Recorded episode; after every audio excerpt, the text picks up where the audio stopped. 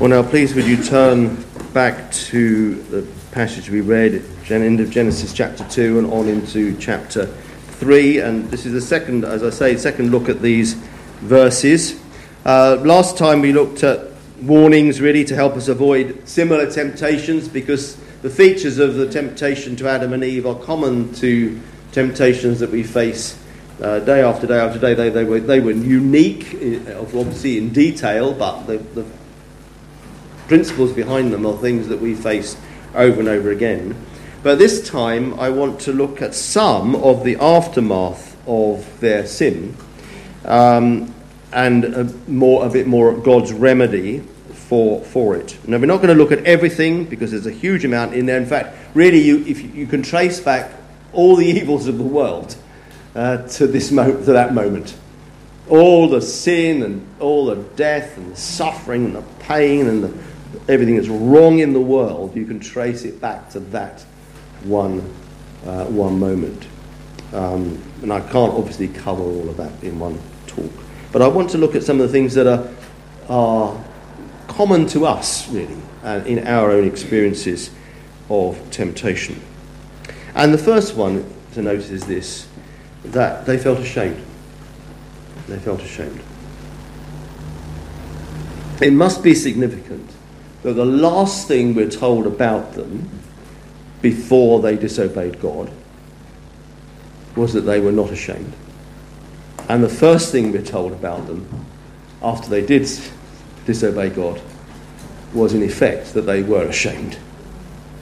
So if you, if you um, look at beforehand, verse, chapter 2, verse 25, and they were both naked, the man and his wife, and were not ashamed. I think there's a connection between the two statements there. They were op- completely open with each other and in front of God, it, it, naked. I know it's a bit embarrassing to talk about this, but that's what the Bible tells us. Um, and they weren't ashamed. There was no sense of shame. And we are, we are all pleased to put clothes on, aren't we? Uh, to come out and, you know, oh, please. Um, you know, we're, we're very happy to cover up. Um, and, but they, they, were, they were unashamed, completely unashamed. But then the, the first thing we're told about them afterwards, chapter 3, verse 7, is this Then the eyes of both of them were opened, and they knew that they were naked. And they sewed fig leaves together and made coverings. They made themselves coverings. Now, the, the nakedness and the lack of shame at the end of chapter 2, then they realized and they covered up. They were ashamed because they were ashamed of what they'd done. And I think that shame is in two, two directions. They were ashamed in front of each other, and they were ashamed before God. And they felt they had to cover up. And isn't that what we, we do?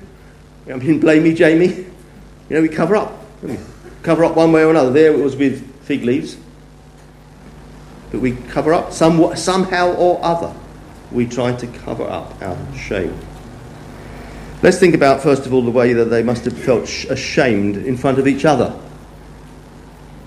Because they should have worked as a team. Now, they were made as a team, weren't they? Eve was made as a, a helpmeet for Adam. They were, meant, they were meant to be a team together, working together to live for God in the world that He had made, in the precious, lovely garden that He had given them to live in, perfect garden. And they should have worked as a team to overcome temptation. The rule had been given to Adam before Eve was created. But clearly he taught her about it because she knew that there was this tree that they shouldn't eat from.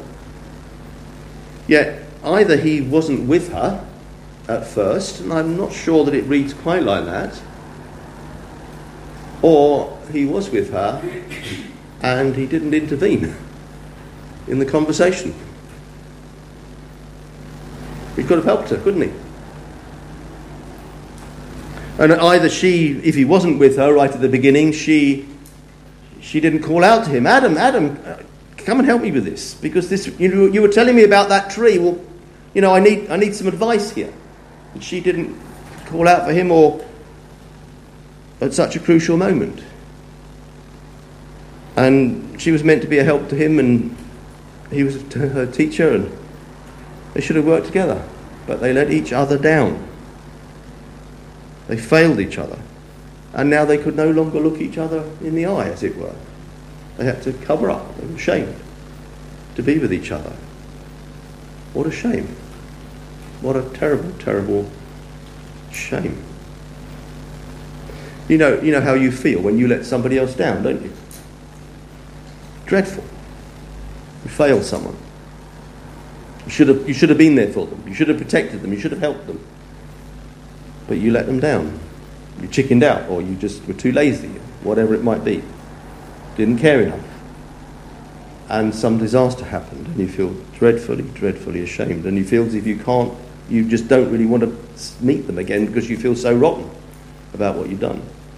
And let alone that kind of, you know, look each other in the eye and carry on as it was before. No, you can't. It's so hard, so, so hard. And I, I don't know if you remember, but at, towards the end of my last talk on this, I was trying to imagine what it would have been like if they hadn't given in. And suggesting, well, maybe they would have held hands and looked each other in the eye and danced around the garden and said, you know, that was a close one, but we, we overcame, you know. We, we, we did what God wanted to, and it felt so good. Well, they certainly couldn't do that now, could they? And they couldn't even be seen by the other person as they had before. They felt so ashamed. And uh, so they tried to, to cover up, and we still do the same today. We pretend to be better than we are. We hide behind a facade. We cover over our failures, we excuse them away. We become immune to them, perhaps even. We've done it so often. And we hide from ourselves and we hide from each other. And that feeling of an open and honest, conversation with someone else, which is actually such a delight, is a rare delight, isn't it? A really honest, open conversation with another person is a precious experience. And they didn't have that anymore. Instead, what did they have? Verse 12 The woman whom you gave me, she gave me of the tree and I ate. A wrecked relationship already. Blame shifting. And the woman said, The serpent deceived me and I ate. Blame shifting again. Well, what should they have said? What should they have said? Rather than cover up, oh, it was Eve, it was her, it was her, you know, it wasn't me, it was her. Don't look at me, don't look at me, it wasn't me, it was her. Don't look at me, don't look at me, it was the serpent. Don't look at me, it wasn't me. Shame. What should, what should they have said? What should they have said? Lord, we have no excuses. No excuses. We're just so, so very, very sorry. That's what they should have said, isn't it? No, it was her, it was that. When Paul is writing his great description of the gospel, the letter to the Romans, at one point he says this that the conviction of sin is such that every mouth may be stopped. No more excuses. No more justifying yourself. No more covering up. No more pretense. Just be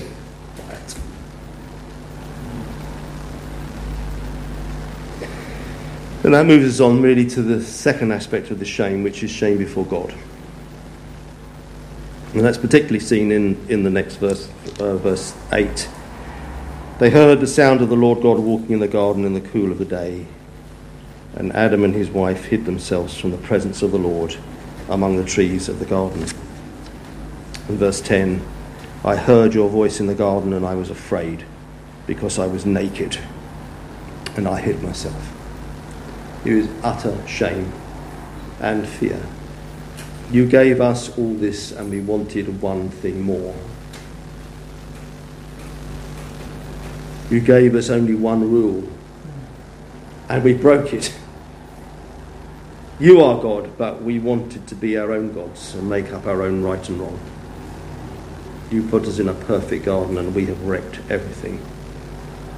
And they had. They had. Death decay, pain, suffering, hard labour, both kinds. Farming would be hard work, childbirth, labour would be painful. The environment impacted, human life impacted, animal life impacted, plant life impacted, geology impacted, mm. the whole thing impacted by what they had done. Shame, shame, shame, shame in front of God, and we can't say we would been, uh, we are any better. Shame, shame before God. How come God didn't just crush them to dust and say, That's it? Bang. Maybe I'll start again. I don't know. Why didn't he do that? Because he is so kind. So kind. So gracious. The glory of his grace to be known by rescuing and redeeming. And death fell on Jesus instead. And that serpent would bite his heel, but he would crush its head. Shame. That's the first impa- immediate impact shame. Second impact is this in their covering up, trying to cover up, they made utterly inadequate coverings. Verse 7 the eyes, we've already read it, the eyes of both of them were opened and they knew they were naked and they sewed fig leaves together and made themselves coverings. Now, there's a bit of a story to this. This is not a fig leaf, apparently. I have a fig tree in our garden, and yesterday I went and picked the best fig leaf I could find. And I put it in, a, in some water, and I thought, I'll take that with me on Sunday morning to illustrate this point. And guess what? It's still in our kitchen. and as I was driving here, I was just approaching the traffic lights by Crook Log, and I thought, I thought, where's my fig leaf? and I can know exactly where it is. I can see it in my in my eye, and I, so from there on, I look, was looking in all the front gardens as I was driving, thinking, surely someone's got a fig tree in their front garden. And I was just about to despair, and I was coming down the hill, Bedonwell Road to the roundabout at the bottom here. And if you look, you'll see there is a plant, a big a bush, right by the traffic light, by the roundabout there. And so I saw it and I turned around and I went, went round the went back up and parked, just down around the corner. And I walked down and I knocked on the door. And I said, Please may I have a leaf off of your bush? and I said, Is it a fig? And she said, No, it's not a fig, actually, but it's very like it. It's something very similar. Um, anyway, very nice lady. She said, Take as many leaves as you like. And I only took one. Anyway, there's the story behind this. Okay. But the reason I wanted to show this is very much like a fig leaf, very similar to a fig leaf. The reason I want to show you this, I mean, we've been, you know, we've been laughing at my silly story about me being stupid, forgetful, but it is laughable. It is laughable. And I wonder whether actually we are meant to laugh. Not because it's funny, but because it's ridiculous that they thought they could cover themselves up with fig leaves. I mean, please. It's perhaps the best they could do, the best leaf they could find, the best their resources could, could possibly extend, extend to, is utterly ridiculous, isn't it? Ridiculous. What good is that going to do anyone? You know, walk past a bush and it's gone. Sit down and it rips. Mm. Some of us have that problem anyway, but you know, it is ridiculous. What good is that going to do? The best any of us could possibly achieve to cover our shame in front of God is pathetic. That tells us, doesn't it? They, they, they made utterly, completely inadequate coverings for themselves. And all attempts to do that, to cover up our guilt, are hopeless, impossible. Religious people around the world surely must realize this. Whatever religion it might be, including false versions of Christianity. All the ceremonies, all the dedication of life, all the prayers, all the self discipline, whatever it might entail in any religion around the world, cannot possibly cover up our shame before God. Mm. Can't. It absolutely can't. And the fig leaf proves it. It's all just fig leaves.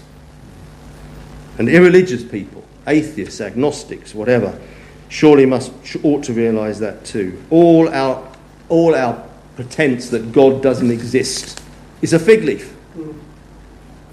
All our excusing of our actions because we don't we want to make up our own rules. Well, isn't that what Adam and Eve wanted to do?